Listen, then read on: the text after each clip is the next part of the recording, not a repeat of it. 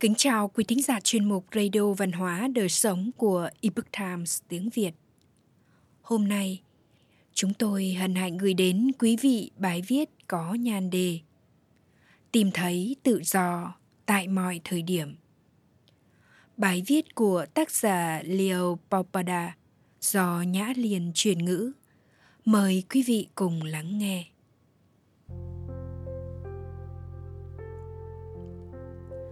Một trong những khát vọng sâu thẳm nhất của chúng ta là sự tự do, giải thoát khỏi căng thẳng, lo lắng, một người phiền nhiễu, một hoàn cảnh khó khăn, những trật vật tài chính, những vấn đề sức khỏe, công việc buồn chán thường nhật, những cản nhiễu khiến bản thân mất tập trung, cảm giác kém cỏi.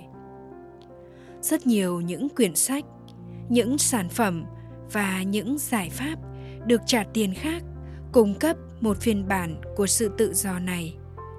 Trốn chạy, sự yên tĩnh, thiền định, sự đơn giản, sự tự tin, một mối quan hệ tốt hơn, sức khỏe và thể lực.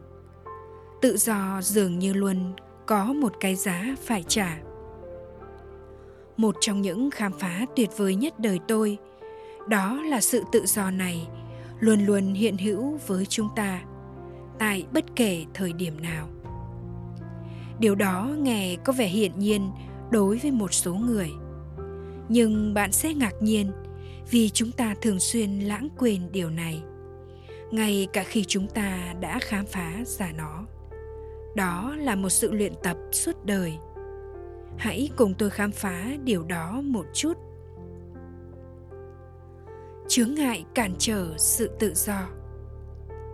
Nếu sự tự do luôn luôn hiện hữu với chúng ta, thì tại sao nó lại khó tìm đến vậy? Việc nhận thức được chướng ngại cản trở sự tự do là một điều quan trọng trước khi chúng ta xem xét đến những giải pháp. Hãy thử tưởng tượng bạn đang trong tình huống phải đối mặt với một người nào đó vô cùng phiền nhiễu. Bạn chỉ mong thoát khỏi họ, đến một nơi yên bình và tĩnh lặng. Bạn muốn được giải thoát khỏi cuộc đối mặt khủng khiếp này.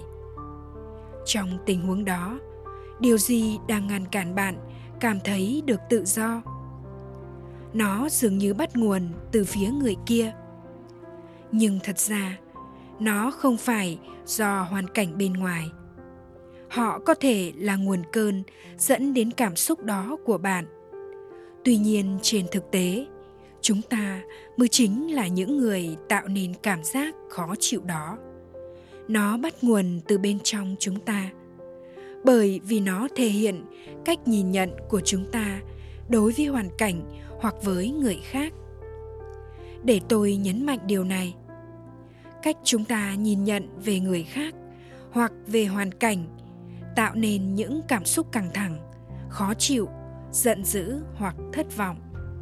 Hoàn cảnh bên ngoài như những người chung quanh bạn, tình hình chính trị, một sự kiện thể thao, hành vi của bản thân khiến chúng ta bực mình đều không phải là vấn đề.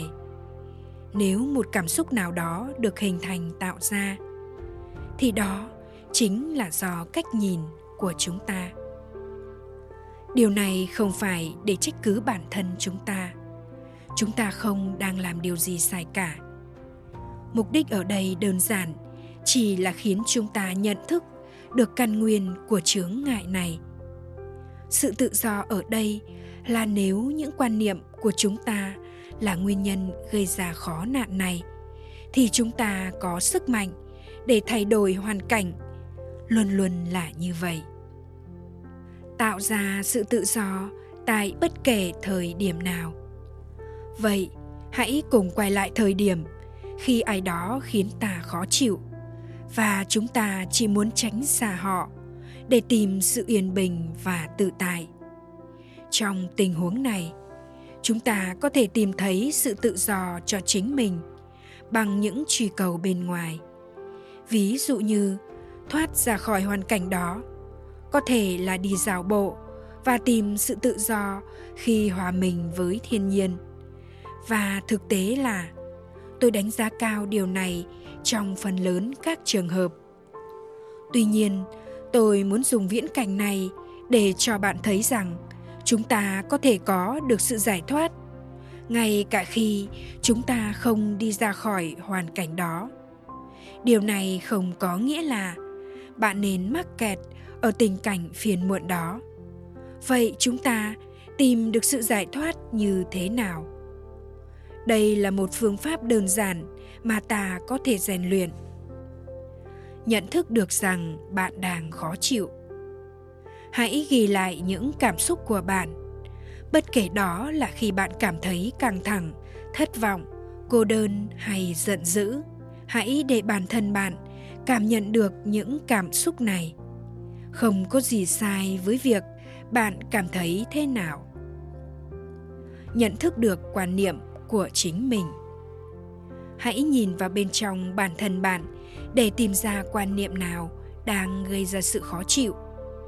Họ không nên hành động như thế. Hay họ luôn chỉ trích mình chẳng hiểu tại sao họ cứ phải khó tính như vậy. Hay mình đáng ra không nên là một đứa trì hoãn như vậy, mình thật tồi tệ. Không phải chúng ta đang chỉ trích quan niệm đó hay nói rằng nó sai, mà chúng ta chỉ đang nhận thức rõ rằng quan niệm đó đang khiến chúng ta thấy mất tự do. Hãy tự hỏi bản thân rằng quan niệm đó có đang giúp ích hay phục vụ cho bạn không? Nếu bạn đang cảm thấy phiền muộn hoặc tổn thương, thì cảm xúc đó có thể không hẳn là đang giúp ích cho bạn. Hãy tự hỏi bản thân rằng bạn có đang cố chấp trong trạng thái này không? Hay bạn muốn thay đổi nó? Nếu bạn muốn thay đổi, hãy đến với bước tiếp theo. Hãy buông lỏng sự cố chấp của bạn vào quan niệm này. Lấy ví dụ, bạn có thật sự biết một người nào đó nên hay không nên hành động như thế nào trong một hoàn cảnh cụ thể không? Bạn đã từng ở trong tình huống của họ chưa? Chẳng lẽ bạn biết tất cả mọi người nên hành động ra sao chăng? Cá nhân tôi còn không biết tôi nên hành động như thế nào, nói chi cách những người khác hành động. Những câu hỏi này không phải để nói rằng quan điểm của chúng ta là sai. Nó chỉ đơn giản là khiến chúng ta buông lỏng sự cố chấp của mình vào quan niệm này, để cho ta thấy rằng luôn có thể có những giải pháp khác. Trải nghiệm những quan điểm tự do khác. Ở bất kỳ thời điểm nào, chúng ta cũng có thể nhẹ nhàng buông xuống những quan niệm của bản thân và quan sát thế giới như nó vẫn vậy. Hãy nhìn những đồ vật, ánh sáng, màu sắc và kết cấu, sự rộng lớn của thế giới chung quanh chúng ta. Hãy nhìn người khác một cách đơn giản như là một tổ hợp của vật chất và năng lượng.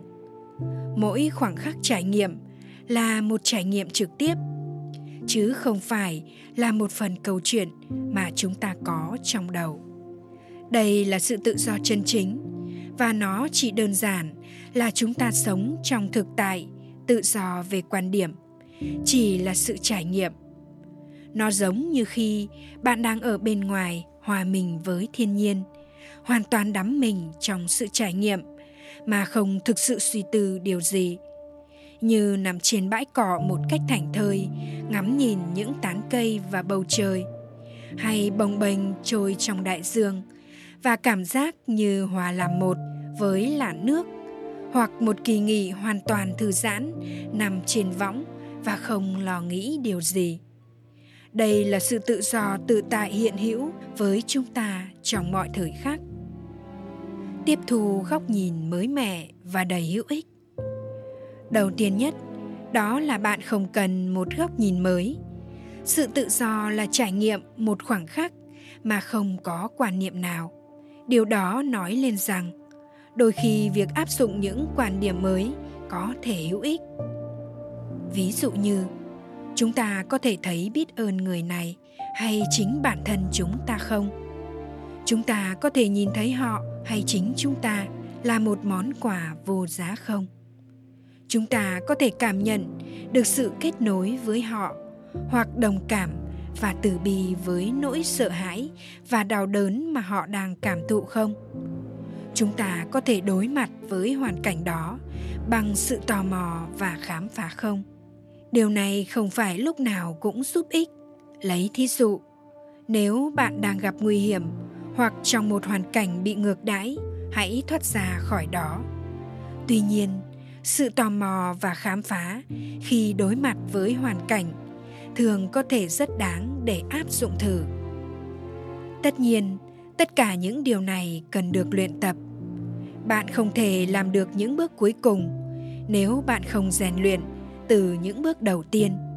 Những bước cuối có thể là một sự vật lộn cố gắng khi chúng ta mãi kiên trì vào những quan niệm cũ của mình. Đừng quá lo lắng về điều đó, chỉ cần bền bỉ luyện tập. Sức mạnh của việc tìm thấy tự do. Nếu chúng ta học cách luyện tập tự do trong mọi thời khắc, chúng ta đang bắt đầu có nhiều sự lựa chọn hơn. Lấy thí dụ, nếu chúng ta đang nghĩ đến việc chia tay ai đó vì quá mệt mỏi, do cứ mãi mâu thuẫn với họ, thì chúng ta có thể buông xuống sự khó chịu này và tìm kiếm sự bình an, ngay cả khi những mâu thuẫn đó khiến ta buồn bực. Điều này có thể giúp chúng ta thiện đãi hơn với họ và thay đổi hoàn toàn mối quan hệ. Không phải nhất định như vậy, nhưng có khả năng sẽ như thế. Nếu chúng ta phiền muộn về bản thân mình, đây có thể là khởi đầu của một mối quan hệ tốt đẹp hơn với chính bản thân ta.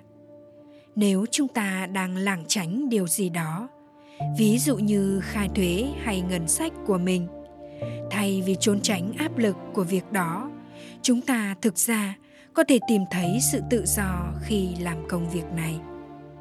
Điều này cho phép chúng ta tìm thấy sự tự do tự tại trong bất kỳ công việc hay hoạt động nào như tập thể dục, làm sạch nhà, dọn dẹp, viết lách hay tham gia một cuộc họp. Cuối cùng, chúng ta có thể được giải thoát khỏi bất cứ điều gì. Khởi nghiệp, viết và xuất bản một cuốn sách, đăng những sáng tạo của ta lên mạng xã hội, kết nối trực tuyến với mọi người, lên sân khấu hay tạo ra một phòng trà. Bởi vì những điều đã từng trói buộc chúng ta trước đây giờ không còn là những giới hạn nữa. Chúng ta có thể được tự do làm tất cả những điều này. Và nó sẽ là cảm giác gì nhỉ? Quý thính giả thân mến, chuyên mục Radio Văn hóa Đời Sống của Epoch Times tiếng Việt đến đây là hết. Để đọc các bài viết khác của chúng tôi, quý vị có thể truy cập vào trang web etviet.com. Cảm ơn quý vị đã lắng nghe, quan tâm và đăng ký kênh. Xin chào tạm biệt và hẹn gặp lại quý vị trong chương trình lần sau.